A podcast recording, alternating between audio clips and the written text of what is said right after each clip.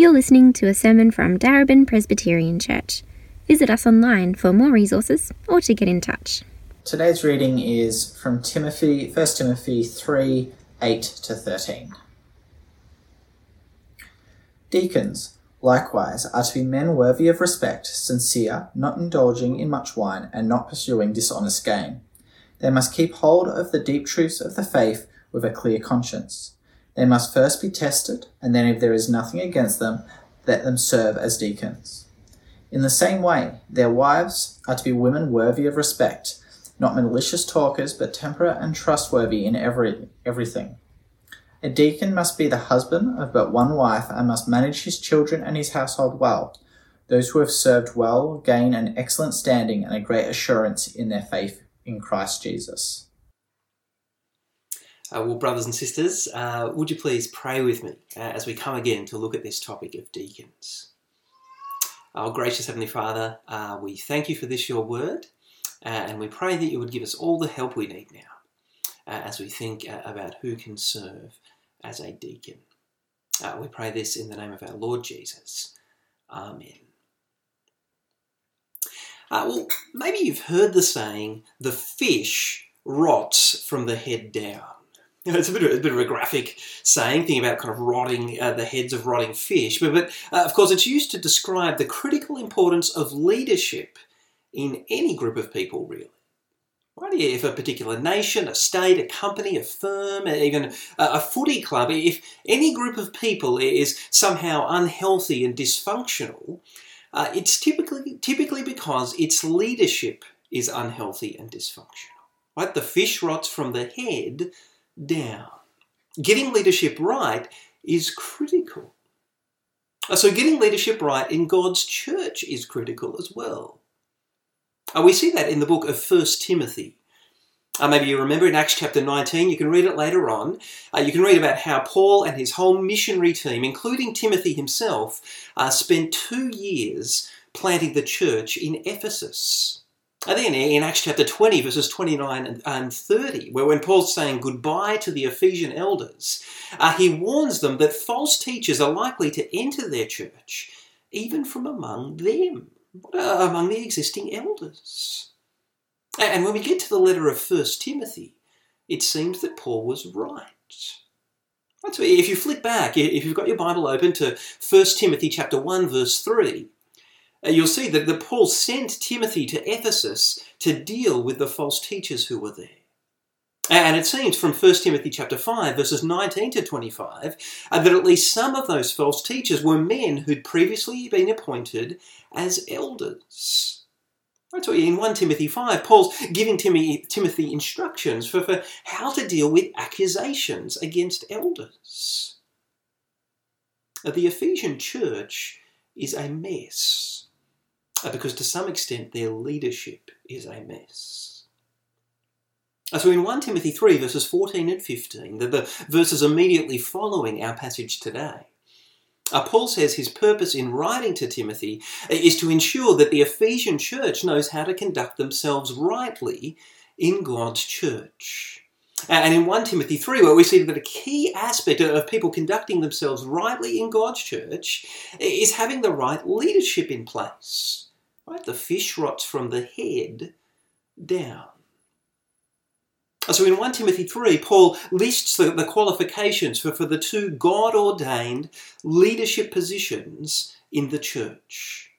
You'll see there in verses one to seven, he lists the qualifications for elders or overseers. And in verses eight to thirteen, he lists the qualifications for deacons. Now, when I say that the two God-ordained leadership positions in the church, that that obviously reflects the, the convictions of the elders of our church as a Presbyterian church. Of course, there are some churches that, that would say God has very little to say in the Bible about how he wants his church to be structured and organised. Right, well, we're essentially free to, to structure things however we want uh, and to call our leaders whatever we want, as long as we're getting the job done. But uh, as a Presbyterian church, to be honest, that's, that's not quite how we think. But of course, there are lots of areas where we acknowledge in church life where God gives us freedom to structure things how we want. Right? But, but we're also convinced that in the Bible, God gives us uh, at least some clear teaching for how he wants the leadership of his church to be structured. Right? In particular, we're convinced that the, the Bible teaches that there are two, what, what you might call offices in God's church, right? Elders and deacons. Right? So, so we're persuaded from the Bible that ideally all churches would have elders, and as need arises, they would also appoint deacons. I'm just putting some cards on the table. That, that's where we're coming from uh, as a Presbyterian church. You, you might see things differently. That's okay. That this is not a kind of central gospel issue. Because what's most important is that we're on the same page with this deep conviction that getting leadership right in God's church is critical. But certainly we should be clear that this is God's church. So we should listen to what he's got to say about the leadership of his church. So let's look at this role of deacons. First, in the first part of verse eight, you'll see that Paul says, in the same way, deacons. Now, last week, Adam really helpfully explained how that word deacon simply means servant or, or minister. Uh, but when Paul says in the, in the same way here, I think it's pretty clear that, that he's connecting what he's about to say about deacons uh, with what he's just said about elders, which tells us that, that in referring to deacons here, Paul's not uh, talking about the kind of general sense in which every Christian is a servant. Right, but because in this chapter, uh, he's talking about the two official leadership positions in the church, the two offices of the church. Right, that the elders who have a ministry of shepherding, uh, involving teaching and overseeing the whole church, uh, and the deacons who have a, have a ministry of serving, involving helping and caring for the whole church. Right, in short, that's the role of deacons. Uh, but what about the qualifications of deacons? Who is it that can serve as a deacon? Well, in the rest of this passage, we see that men and women who, who have consistently displayed exemplary character, convictions, and conduct can serve as deacons. Well, let me repeat that. Men and women uh, who've consistently displayed exemplary character, convictions, and conduct can serve as deacons. So first, in the second half of verse eight, we see that deacons must display exemplary character. Deacons, Paul says, are to be worthy of respect, sincere, not indulging in much wine, and not pursuing dishonest gain. And now I say exemplary character, because you'll see that the character traits that Paul lists here are really traits that every Christian would aspire to, aren't they? It's just that deacons are supposed to be exemplary in displaying these traits. They're to be worthy of respect, which means that this is a person who doesn't have to go around demanding respect because the church just recognises that they're worthy of respect. In part, but because they're so sincere, which literally means that they're not double-tongued, they're not two-faced. There's no hypocrisy about this deacon. Deacons are sincere. They're not indulging in too much wine. Literally, uh, they're not paying too much attention to wine. Of course, this echoes Paul's command about elders back in verse three. If you cast your eyes back, he said there that elders shouldn't be given to drunkenness. Now, Paul's clearly not saying deacons aren't allowed to drink alcohol at all. Right here, if you look in First Timothy five verse twenty-three, Paul actually encourages Timothy to drink some wine. But Paul is saying that no deacon should be addicted to alcohol. No deacon should be mastered by alcohol. Because someone who claims that Jesus is their Lord and Master should not be living with anything or anyone else as their Lord and Master. So they shouldn't be mastered by money either, Paul says. Right, to the extent that they're pursuing dishonest gain. Well, this echoes what Paul said in verse three about elders not being lovers of money. Now, maybe that seems a bit strange to you. After all, most of our deacons won't be paid. But let's face it, church leaders have often been accused of being greedy, of wanting to get their hands on people's money. And deacons are very likely to be in situations where they're managing uh, money and resources to care for people's needs, right? They must not be driven by dishonest gain. Deacons must display exemplary character. And verse nine, deacons must display exemplary convictions. Right? They must, Paul says, keep hold of the deep truths of the faith. Right? The deacons don't have to be able to teach the deep truths of the faith. Right? That's a responsibility that God's uh, given primarily to elders. Oh, but they do have to keep hold of those truths. Right? They have to have a firm grasp of those truths. The, the translation here, deep truths of the faith, it's it's a little bit unhelpful, right? But because it, it could imply that deacons have to have some sort of secret knowledge of the depths of the faith, right? That, that only spiritual elites have. Right? But it's actually the word mystery here. But it's uh, the mystery of Christ that, that Paul refers to in places like Colossians one, verses twenty-six and twenty-seven, in Ephesians three, verses one to six. Right, that the mystery, Paul says, uh, that is no longer a secret uh, because it's been clearly revealed in Christ. Right, so Jews and Gentiles know, that, uh, know through the preaching of the gospel uh, that by faith in Christ they can be made right with God, that they can be filled with God's Spirit, uh, and they can have the sure and certain hope of eternal life. Right? Well, what's the point? The point is that deacons aren't just people who like helping others. They aren't just people who are good at helping others. Uh, deacons must be people who, as far as we can tell, are Christians. They show clear evidence of holding on to the mystery of Christ, of persevering in trusting Christ. My deacons must display exemplary convictions. A third, deacons must display exemplary conduct. This picks up at the end of verse nine. You see there at the end of verse nine, Paul says, our deacons must keep hold of the deep truths of the faith with a clear conscience. And now we, we know from Romans two, verses fifteen and sixteen, that our conscience is that kind of internal judge that all of us have, that, that sometimes commends us for doing the right thing, and at other times convicts us for doing the wrong thing. That, that's the conscience.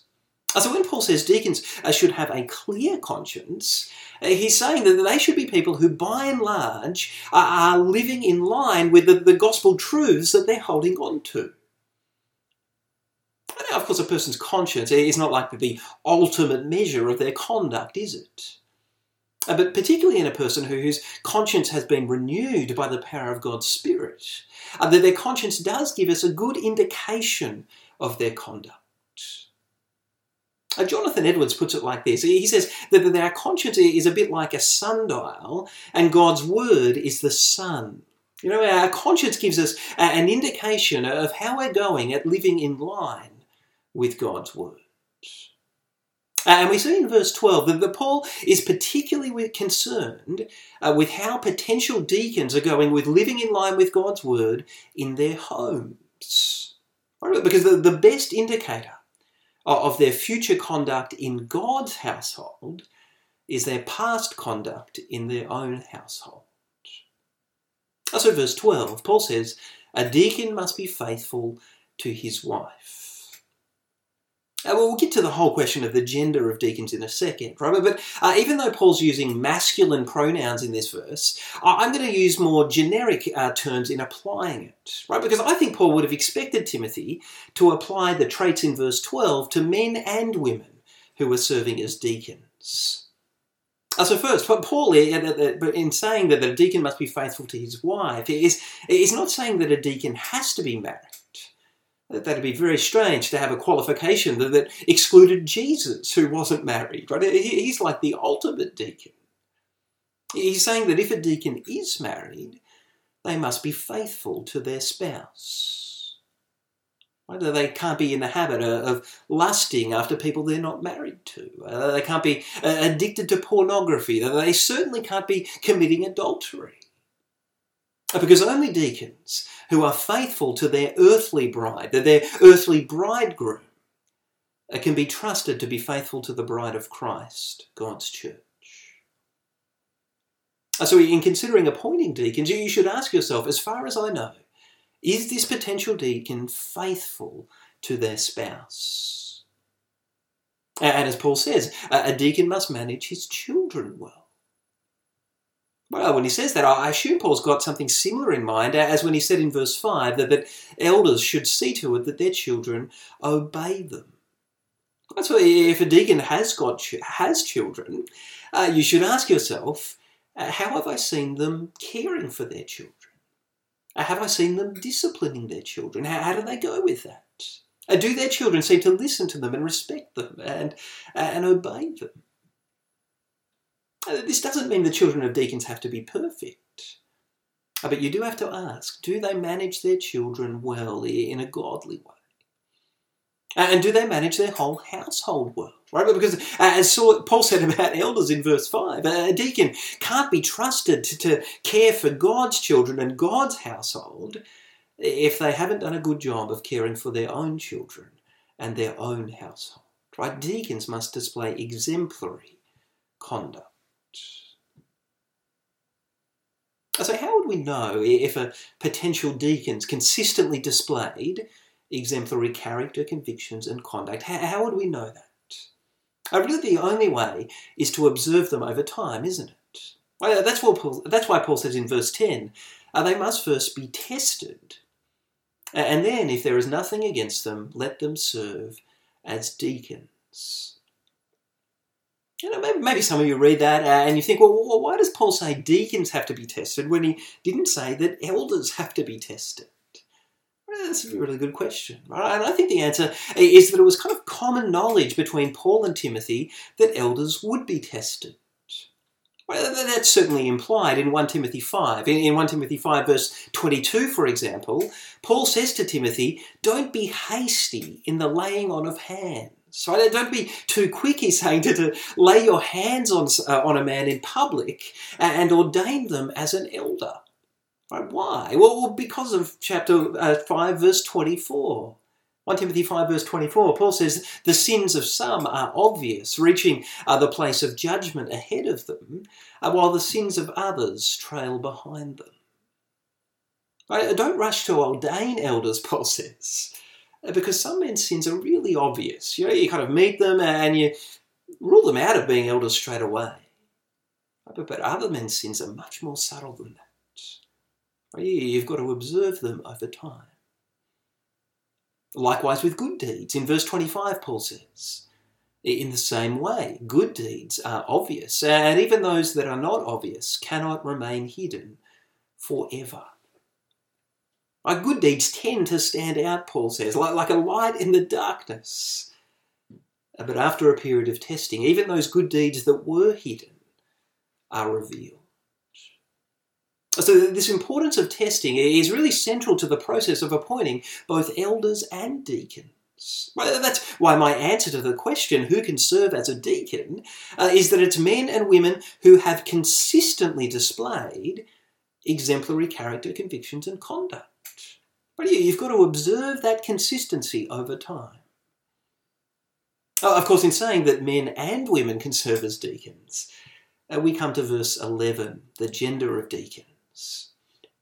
Now, before we get into verse eleven, let me, let me just say that this whole question of, of whether men and women can serve as deacons or just men, uh, it really is a question that's not absolutely clear in the Bible. So, so whatever position we hold, we've got to hold it uh, with a good solid dose of humility, right? Acknowledging that the Christians who love their Bibles come to different conclusions on this. Right? It's unclear, but because uh, there's really only two verses about it in the Bible, and both those verses are, are translated differently in different English translations. So, for example, the N I V uh, translates Romans chapter sixteen, verse one as, I commend to you our sister Phoebe, a deacon of the church in Cenchrea. Uh, but the E S V translates that verse uh, as, I commend to, uh, as I commend to you our, our sister Phoebe, a servant of the church in Cenchrea. So we're kind of left asking ourselves, is Phoebe an official deacon or just a faithful servant? And likewise, the uh, N I V twenty eleven uh, translates First Timothy three verse eleven as, in the same way, the women are to be worthy of respect, not malicious talkers, and temperate and trustworthy in everything. Whereas the E S V translates it as their wives likewise must be dignified, not slanderers, but sober-minded, faithful in all things. So you see the difference, right? In using the word women, that the N I V is suggesting that the Paul's talking about female deacons in verse eleven, uh, whereas in using the word wives, the E S V is suggesting that the Paul's talking about wives of male deacons in verse eleven. So, so which is it? Well, I think that there's at least four reasons uh, why Paul's talking about uh, female deacons in verse eleven. I'll give you the four reasons. The first uh, is that it's worth noting that, that uh, when translations like the E S V say their wives uh, in verse eleven, that there's actually no there there. Right here in the original Greek, that there's just the one word uh, that could be translated as either women or wives. So actually, I think that the fact that Paul could have put the word there there but didn't tells us that he's probably talking about female deacons in verse eleven, not just deacons' wives. That's the first thing. The second thing is uh, that the word "in the same way" at the start of verse eleven tells us that Paul's continuing to describe those who serve as deacons in verse eleven, which fits with the focus of this chapter, right? Which is all about official leadership positions in the church. Right? It doesn't mention wives. Uh, which leads to the third thing, which is there really is an argument of silence here. Which is to say that if the reference is to the wives of deacons, uh, then why doesn't Paul talk about the wives of elders? Well, you can look at verses one to seven. He doesn't. Surely uh, it's at least as important, if not more important, that the wives of elders are mature and godly women. Well, I think Paul doesn't talk about elders' wives, but because he doesn't talk about deacons' wives. Right? He's talking about the officers of the church. He's talking about female deacons. Fourth, it makes sense then that the qualifications listed for female deacons in verse eleven uh, overlap a whole lot with the qualifications for elders and the rest of the qualifications for deacons. So it's no surprise there that when we come to, to Romans sixteen verse one, uh, when we discover that Phoebe is serving as a deacon.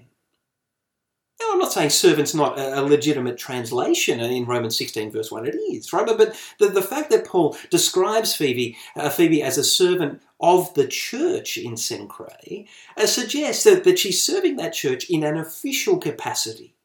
Right? She's a deacon. Uh, Romans sixteen verse two backs that up, right? Because what's Phoebe doing? She's described as a benefactor of many people, right? Her ministry is focused on using her wealth and resources to care for people who are in need. She's working as a deacon. In fact, it's most likely that part of Phoebe's service, her diaconal service to Paul, uh, was delivering his letter to the church in Rome. Right? Men and women who have consistently displayed exemplary character, convictions and conduct can serve as deacons. And if they do that well, Paul says, they can be assured of a great reward. Take a look at verse thirteen. Paul says, those who have served well gain an excellent standing and great assurance in their faith in Christ Jesus. Right? Deacons who've served well will be rewarded, Paul says, in their relationship with the, with the church and in their relationship with God. Well, with the church, Paul says, deacons who've served well will gain an excellent standing, which I think means that because of their consistently exemplary character and convictions and conduct, these deacons will gain increased respect, the increased respect of their church and will therefore enjoy increased influence within their church. And before God, Paul says, deacons who've served well will have great assurance in their faith in Christ Jesus, which I think means that they'll have this ever-deepening confidence in their relationship with God. Now, that's not to say that, that God is pleased with these deacons because of their service, that, that somehow they've earned God's pleasure through their own works. No, God is pleased with them because of their faith in Christ. Uh, but the reward for these deacons who've served God well is being deeply assured that their Heavenly Father notices their service and is indeed pleased with their service. And so they draw near to Him with ever-increasing confidence and security. Uh, finally, let, let me brief, briefly explain how we give expression to these biblical qualifications, right, in the Presbyterian Church, uh, by having five wise requirements for deacons, right? Requirements that emerge from what the Bible teaches. Uh, so first, uh, for someone to be a deacon in the Presi Church, they have to be a member of our church. Well, there's no uh, verse in the Bible about that, but, but if you're going to be appointed as a deacon of our church, I reckon you should first be willing to become a member of our church. And of course, becoming a member, part of becoming a member, uh, is that process of discerning if someone's a Christian. Right? Uh, is this someone who is holding on to the deep truths of the faith? Right? That's the first requirement. Second, uh, deacons have to be members of our church for at least twelve months, which goes back to the importance of testing. You don't want to rush into appointing someone as a deacon. A third, deacons have to be at least twenty-one years old. Now, maybe there's exceptions. I admit the age twenty-one's a bit arbitrary, but, but the point is that it's pretty rare for someone younger than twenty-one to fulfill these biblical qualifications for deacons. A fourth, deacons have to make public vows of commitment to some of the distinctives of Presbyterian theology and leadership. And if you were on the post-church Zoom last week, you, you know that, that this is the requirement that, that I personally have the most reservations about. You, you can ask me about that if you like. There's a teaser for the post-church Zoom. You know, get on there and, and ask me about that. But, but uh, despite those reservations, ultimately I have been persuaded that, that because deacons are, are being ordained as office bearers in the Presbyterian Church, uh, it does make sense to, to expect them to have a higher level of agreement Uh, with some of the distinctives of Presbyterian theology and and, the, and how we structure the leadership of the Presi Church. Well, that's why they take these vows. A fifth, deacons have to complete a training course, which is once again about that idea of testing. We want to make sure potential deacons understand the role that they're committing to and that they really are ready to make that commitment before God and his people. So stay tuned for, for details about our upcoming Deacons Training Course. So those are five requirements that the Presi Church has for deacons that emerge from the biblical qualifications for deacons. Maybe you've been listening to all that and you just kind of think, man, that just seems like such hard work to be a deacon. You know, look, what would motivate someone to, to go through all that, to do that? And of course the answer to that is that this kind of service as a deacon, really as with any Christian service, is the overflow of a heart that's been gripped by the love of the ultimate deacon, like the love of Christ, like the love of the one who came not to be served, uh, not to be served, excuse me, but to serve, or literally the one who came not to be deaconed, but to deacon. Our Lord Jesus Christ, who came to give his life as a ransom for many, paying the cost to meet our deepest spiritual needs. But I reckon the more your heart's gripped by the love of Christ, the ultimate deacon who was willing to do that for you, the more you'll be moved to pay the cost, not just to meet the spiritual needs of others, but by praying for them, but by sharing the gospel with them, but also to meet their physical and practical needs. Are just like Christ, our ultimate deacon.